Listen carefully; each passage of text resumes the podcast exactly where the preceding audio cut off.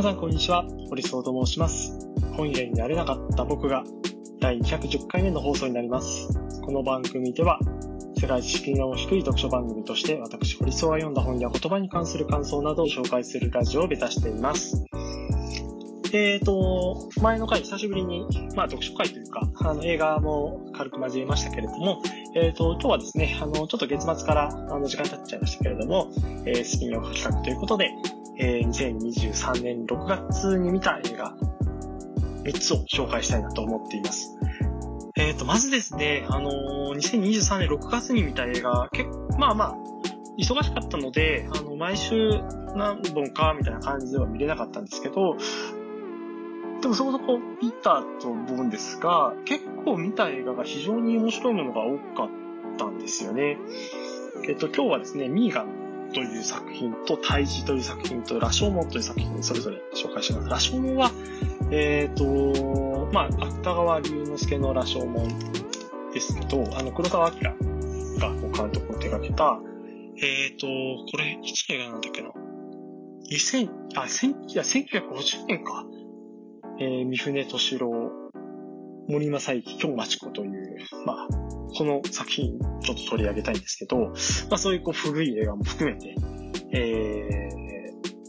ー、いろんな映画をこう見ました。で、今日挙げる映画の他に、えー、例えばこうスパイダーマンアクロス・ザ・バースとか、あとアシスタントっていうの素晴らしい作品もたくさん見たんですよね。この辺ご紹介できないのは非常にこう悔しいんですけど、あの、幼い。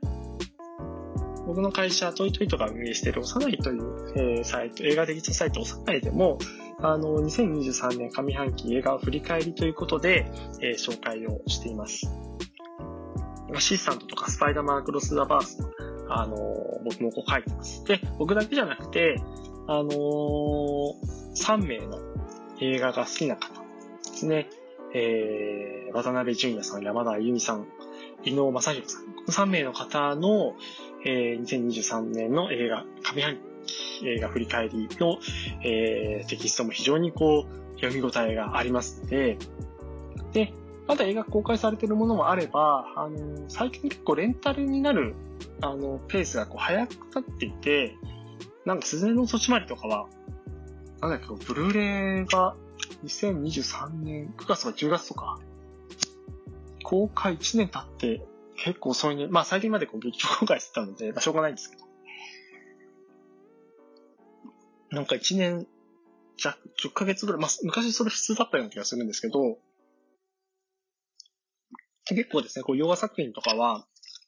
早めにこうレンタルでこう配信されることも多くなってるんで、あのー、まあ、中には見放題配信で、当然にこう、独占配信されてるケースもありますけど、ぜひですね、あの、気になった作品とかは、あの、見ていただきたいですし、まあ、その、まあ、テキストとして非常にこう、なんだろう。こういうなんか、こう、振り返りの企画って、僕は、あの、2022年の映画振り返りから幼いでは始めたんですけど、なんか、羅針盤というかアーカイブしていくことで、その年その年の映画だけじゃなくて、えー、社会の、社会においてどういうことが、なんか、重視されていたのかとか、どういうものが、うん、見直されていたのか、ご注目されていたのか、みたいなことをこう示す一つの、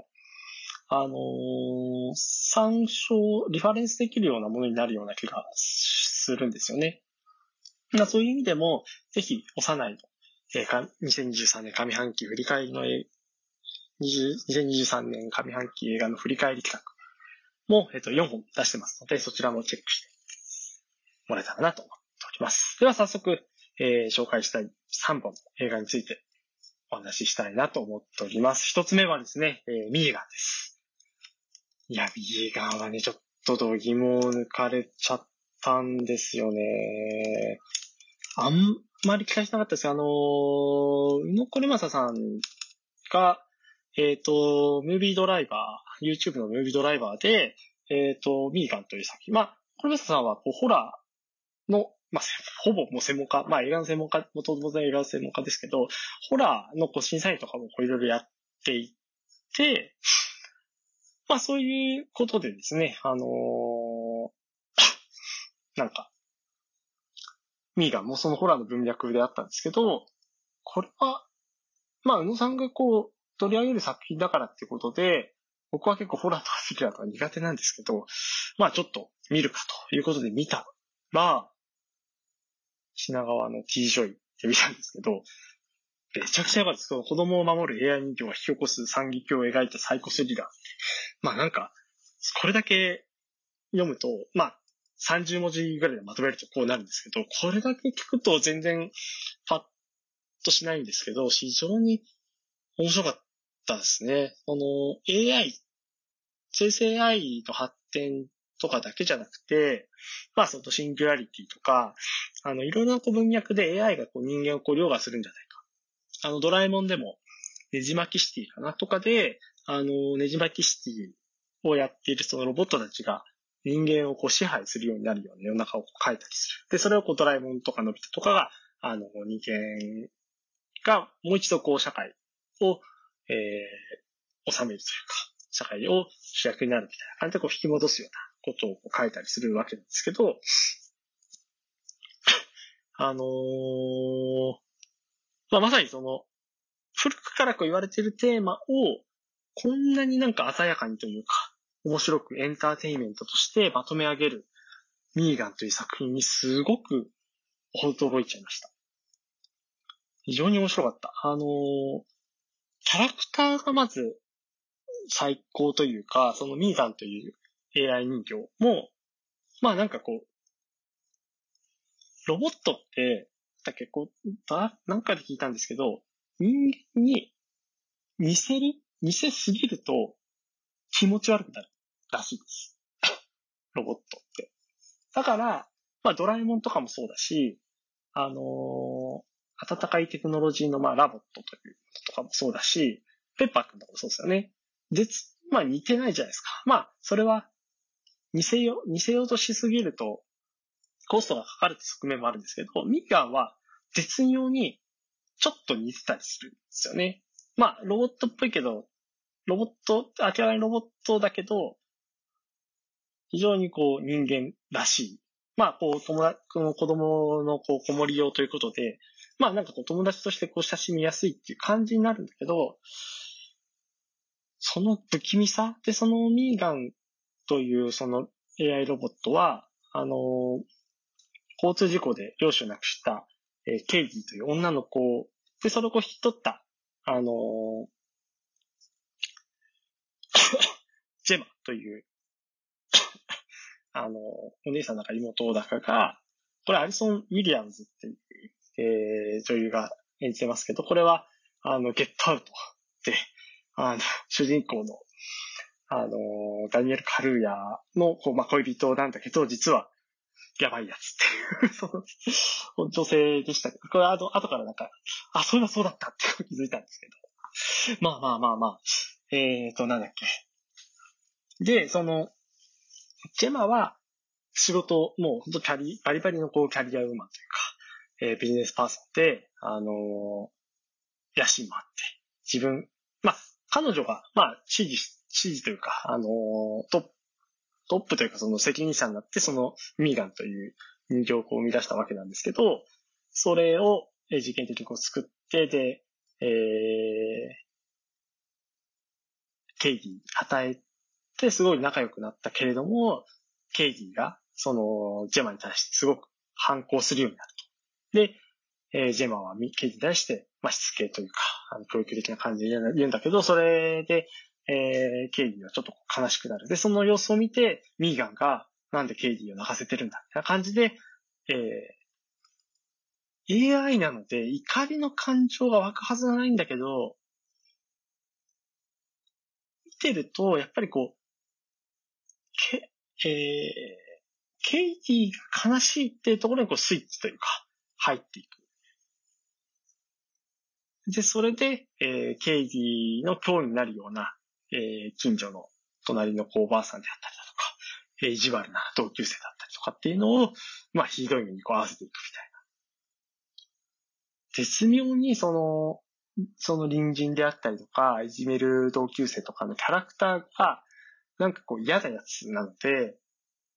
喝采と浴せるまではいかないんですけど、まあ結構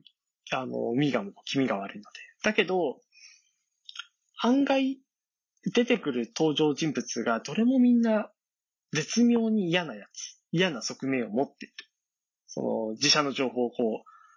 う、ライバル会社に流すようなやつだったりとか、あの、ビジネスのことしか考えてない、CEO とか、絶妙に嫌なやつがたくさん出てくる中で、まあ、ミーガンがそれらをこう、対峙していくみたいな、なんかそういうこう構造も、なんかちょっとあの、喝采を送りそうになるんだけど、でも、終わった後に、だからこの AI が、なんだろう、こう人間の脅威になるっていう世の中って、普通に起こりうるんじゃないかっていう。で、なぜなら人間はこう、不完全で間違いをこれまでも犯し続けてきてる。ツイッターとかも、ツイッターももちろんこう、うまく使ってる人とか、活用してる人にとっては、最高の武器かもしれないけど、多くの人とか、まあ、社会的なところで言うと、側面を見ると、非常にこう対立、分断を、煽っているとか、まあそういうようなことがある中で、じゃあ AI 人形を作って、で、その AI 人形が、その、プログラミング、その邪悪なプログラマーが、あの、例えばこう国、日本、そのプログラマーが、日本の国をこう悪く言うやつ、攻撃するやつに対して攻撃しろみたいな、そういうプログラムを組んだとしたら、まあ非常にこう怖いですよね。で、じゃあその、例えばこうプログラムを組む、このミーガンでもそうですけど、じゃあミーガンが、えー、4人人を殺したのか。じゃあ4人人を殺してその責任は誰が取るのかみたいな。開発したその研究者のジェマなのか。っていうと、まあそれは違いますよね。だけど別にジェマは確かに、それに意識はしてるわけじゃないんですよ。その、誰かをこう、傷つけたり、あのー、確か殺そうとなんて夢にも思ってなかったのに、結果的に、あの、大惨事をこう生んでしまった。このジェマが刑事罰にこう問われるのかみたいなでも問われるわけない。問われるわけないこともないかもしれないけど、その映画の中では、まあそのジェマとケイティは、まあ仲良くなるというか、まあそういう感じなので、問われなさそうなんだけど、あの、いや、AI がこう人殺したりとかしたら、じゃあどうすんのっていう。それが、誰の指示かって、ねえ、なんか、あとなんだっけ。包丁を作った人が別にこう、ウィニーでもそうだ。ウィニーも、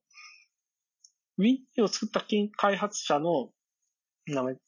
忘れちゃいました。金子さん。金子さんが、えっ、ー、と、問われそうになったけど、別に開発した人は開発しただけ、サービスを開発しただけで、そのやり取りをしている人たちに対するその罪を、別にその、斡旋したわけではない状態を結局罪にならなかったんですけど、じゃあ AI ロボットが開発してミラーみたいなのが出てきて、じゃあ被害者から出てましたよ。じゃあその責任誰が取るのっていう風になった時に怖いよ。で、それが、まあ恐ろしいことに、あの、まあもちろんこういう法整備みたいなのを考えている人たちは考えてるんだと思うんですけど、それが、じゃあ、うん、近くなった時に、どういうふうに、それに対してこう捉えるのかっていうのは非常にわからないし、あの、議論の余地がある。だけどそれの議論がそんなにこう成熟してない状態で、テクノロジーばっかりが非常にこう発展しているこの世の中に対して、えー、ある意味、エンターテイメントなんだけど、こう、警鐘を鳴らしている側面もあって、非常に面白い作品だったなと思っています。で、続いては、対峙という作品ですね。対峙はですね、これは本当密室で、ミーガンが、まあ、ミーガンは結構こう低予算と言われている中だけれども、すごいこう、クオリティの高くこうエンターテイメントをやっていた作品に、で、対峙作品も多分予算は非常に低予算だと思うんです。というか、4人の俳優が密室で、えー、話をしてるだけの映画というか。で、これは、どういう映画かというと、高校銃乱射事件の被害者家族と加害者家族による対話を描いた。さっきのイーガンもそうですけど、これは映画 .com の作品紹介の一番上のところを読んでいます。一応引用元。で、被害者家族のえー、両親。で、加害者家族の両親、この二人。で、高校生が、その同級生というか、高校生をこう、銃で乱射して殺してしまったと。で、その加害者の高校生も自分で、えー、自死して、えー、どっちもこう、息子か、息子をこう亡くしてしまった被害者家族と加害者家族。この二人が、まあ、会話をするんですが、この一応こうコーディネーターはいるんだけど、顔合わせをした後、そのコーディネーターも出て行って、立ち会いに負債の状態こう顔合わせた4人が、まあ、どうやってこう会話をするかっていうことで、もう最初はもう、あの、世間話ですよね。こう、日本だと、今日は暑いですね、話ですけど、その二人も、なんか、ここまで何で来たんですか？電車です、飛行機ですか車です、みたいな。なんかそういう、どうでもいい話から行きつつ、なんかその、被害者家族はこの加害者家族その、もう死んじゃったし、だけどその、悲しみの行き場を、まだその、消化できてないから、目の前の加害者家族が親の監督責任みたいなところで、あ、罵りたいって思ってたわけじゃないけど、そういう責任をなんかこう着せたいみたいな、なんかそういう意図もちょっと感じつつ、やるけども、その加害者家族も、その加害行為をした息子に対する、まあ、その息子がちょっとゲームにハマっていったとかありつつも、その小さい時の息子は非常にこう可愛かったとか、しかもこんな事件を起こすなと思わないとか、で、事件を起こした後にマスコミがタイプしたりだとか、えー、被害者家族に対する、えー、弁明をしなくちゃいけないとか、そういうこうさらされるで、自分たちの娘もちょっと接種を選んでしまうとか、そういうことがこういろいろ起こって傷をついて、傷ついています。で、フィクションなんですよね。全然ドキュメンタリーではなくて。なのに、この4人のその役者の演技が圧巻、まああんまり圧巻って言葉使いたくないですけど、もうなんか感情を、最初その加害、や被害者家族の父親は、母親の方がどっちかっていうと乗り気じゃないというか、ちょっとこう、なんでこんなところに自分が来てるんだちょっとこう、態度をこう硬化させながらこうやっていて、で、その夫の方が、まあまあ、みたいな、なだめていくんだけど、だんだんだんだんなんかその、加害者家族の親が、まあちょっとこう、自分がなんか導きたい答え、違うような答えを言ったりとか、じゃあどうすればよかったんだろうみたいな。そういう風になっていく中で、ちょっとイライラしてきて、なんか結婚するみたいな。そういう、なんか、アギ様みたいなのが非常になんか、で、僕は加害者家族、被害者家族みたいな言葉を言いましたけど、加害者家族もこうとことんまでこう苦悩しているっていうことで、まあ、当然その、誰が加害者で被害者でなっていうのは、なかなかこう割り切れるものではない。で、しかもそれが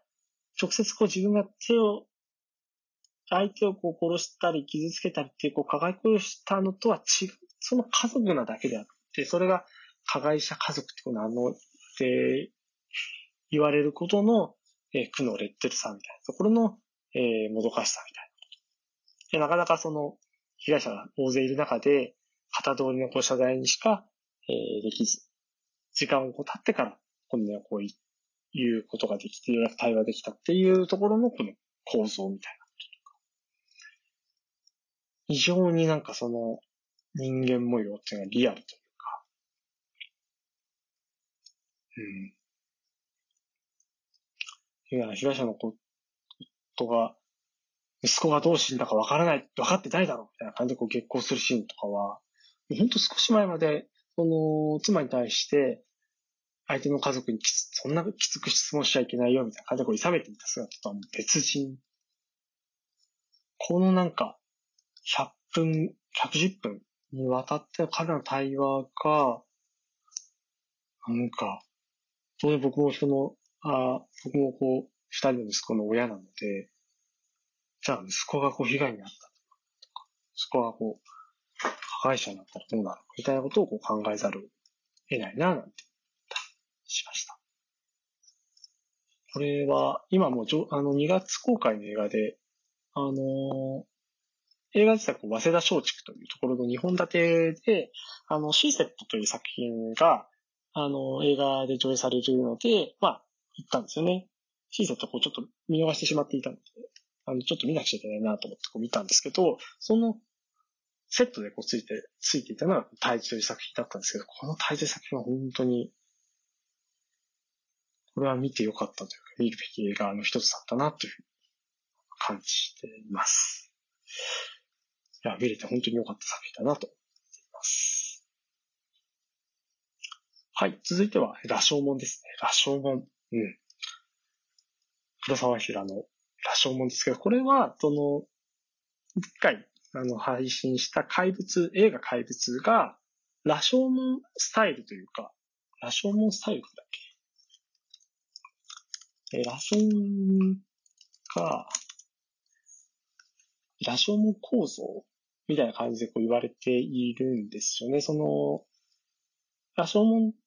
てどういう映画かっていうと、えー、三船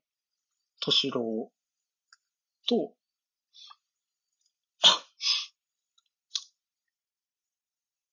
なんだっけ、森正幸、京町この三人がいて、三船敏郎が盗賊の多条丸。で、えー、東町子が、えっ、ー、と、女。で、森正幸が、えー、武士ですね。で、その武士とその女はこう夫婦なんですけど、この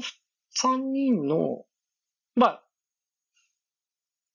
武士の金沢は、まあ、殺す、殺されるわけなんですけど、多条丸が、で、多条、多条丸が殺すんですけど、多条丸が言ってることと、その、女が言ってることと、これはちょっと面白い。ちょっと笑っちゃったんですけど、武士が死にましたと。その死んで、み、死ん、死人には、死人は発言できないで、この巫女というか、まあ、霊媒師が、金沢の霊を呼び込んで証言を行うっていう、なんかそういう、三人目は、三人目でいいのかなって感じもするんですけど、三人が言ってることが全然違うんですよね、というのが、まあ、確かにこう怪物で、あのー、沙織と、教師の堀と子供たちっていう、こう三つの視点が全然違っていてっていうのはあったけど、この羅生門の映画は、えっ、ー、と、怪物は全部視点は、こう、正しい視点というか、こう、まあ、事実ベースでこう描いている。そのままこう描いていて、で、えー、実はそこでこうすれ違いが起こってたところは明らかにするんですけど、この羅生門映画は、波状丸と武士と女が、それぞれ自分のメンツというか、それを守るために、ちょっとずつ嘘をついていく。じゃあ何が真実なんだ？みたいなところが、まあ結局明らかにはならないんだけれども、まあとてもですね、その人間の欲というか、見栄というか、まあそういうものを、えー、あらわにした作品で、これはなんかもう、京町子という人の演技がなんか、あんまりこう演技をこう褒めるみたいなことないんですけど、なんすかね、こう、まあ、つのその証言の中で、その、まあ、その、京町子演じるその女は、えっ、ー、と、この多条丸に、えっ、ー、と、まあ、強姦されるわけですね。で、えっ、ー、と、で、その強姦され、強姦されて、えっ、と、で、夫から、夫とその女の関係にもこうギクシャクしたものが流れる。まあ、その時代といえば時代なんですけど、その男は、その女に対しても、俺の妻ではないみたいなことをこう言ったりとか、まあそういうことをこう言ったりする。これも実際言ってるかどうかわかんないんですけど、で、その中で、えっ、ー、と、最初こう、塩らしくこう、話していた女が、その多条丸と武士を、どっちかで殺し合いなさいみたいなことをこうなんか言ったりだとか、男だったら殺しなさいみたいな、ああね、みたいなことをこう言ったりとか、まあそういう風に、犯された後に、まあ当然、それはあの、辛いことだから仕方ないんだけど、そこからこう壊れていく様というか、壊れて過剰なことを言っている様みたいなものが、こう非常に、えー、リアルとちょっと違うんですよね。迫真の演技。まあそういう言葉に近いんだと思うんですけど、なんかこう、まあ、あの、当然ながらこう三船敏郎という人は、えー、日本をこう代表する、まあ戦後の日本を代表するこう俳優の一人ですけど、まあそれを、なんかもう、蹴落とすぐらいのなんかこう存在感。その女の強さですよね。なんかまあ女の強さって、まあ、性別でこう強い弱いみたいなこと言うのはダメなのかもしれないですけど、まあやっぱどこかこうたくましいところがあるなっていうのは思います。なんかそれは、あの、男同士が、あの、実はこう、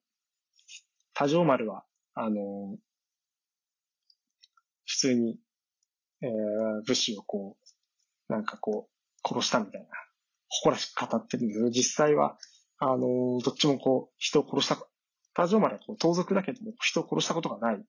ので、人を殺すとはどういうことなのかみたいな。感じで、こう、へっぴり腰になりながら、こう、両者が戦っている様子とかを見たりすると、それに比べて、なんか女性その、たくましさというか、なんか、開き直った時の、非常さというか、そのなんか強さみたいなのをこの作品から非常に感じました。で、あの、ラショその映画好きの仲間と、この羅生門という作品と、ユージュアルサクスペクス作品が、まあ、こう、怪物をこう語る上で、こう、クロスするような作品としてご紹介された時に見た羅生門という作品。あまりこう、黒沢明監督のこう過去の作品とかを見る機会はそんななかったし、この羅生門という作品もすごく有名な作品のはずだったけど、見る機会はなかったっていうのもなんか、この作品を見て初めてなんか非常にこうもったいないことを現在進行形でしているな、ことにこう気づかされる。ファッションは、あー、ネットフリックスだったかなあの、見放題配信でもあったし、あの古い映画、あのー、結構検索すると出てくる。もちろんこう有料だったりとか、今配信されてませんみたいなこともあったりするんですけど、やっぱりなんか、映画って、その今の映画が、今と、今だけのオリジナルでこう成立してるわけじゃなくて、過去の長い、こう、長いというか、まあ、100、ここ、えー、100年ぐらいかもしれないですけど、そうだよね、こうバビロンとかだと、多分1920何年ぐらいは、までは、あの、無声映画だったので、こういう音声が出ていくような、まあそういうこう、仕掛けが技術的にこう可能になったのも、ここ100年ぐらいのことですけど、そのまあ100年だったとしても、監修なり、その映画史というか、その中で、脈々と受け継がれてきた技術であったりだとか、映画のと、まあ、ルールであったりだかっていうものが、1950年の羅生門という作品には、一つ、なんだろう、大事な形というか、オリジナリティのこう源泉になるような要素がたくさん詰まっていて、当然この羅生門という作品も他のいろいろな作品、その、それ以前の作品から、拝借している要素も絶対あると思うし、そういう意味でやっぱり、あの、何事もそうですけど、こう、文学とかもそうですけど、過去から学ぶというのは非常に大事なことなんだろうな、ということを感じました。まあ、いずれにせよですね、この羅生門という作品は非常に面白くて、でちなみにこれ羅生門は、まあ、芥川賞、芥川龍之介の羅生門という名前ですけど、もともと原作は藪の中というもので、タイトルとかこう設定、その、なんていうんですかね。えっ、ー、と、警備士というか、なんかその舞台というか、そこの、いる人たちのその時代背景みたいなのが、この羅生門が元になっているという。まあ、藪の中よりも羅生門の方が、あの、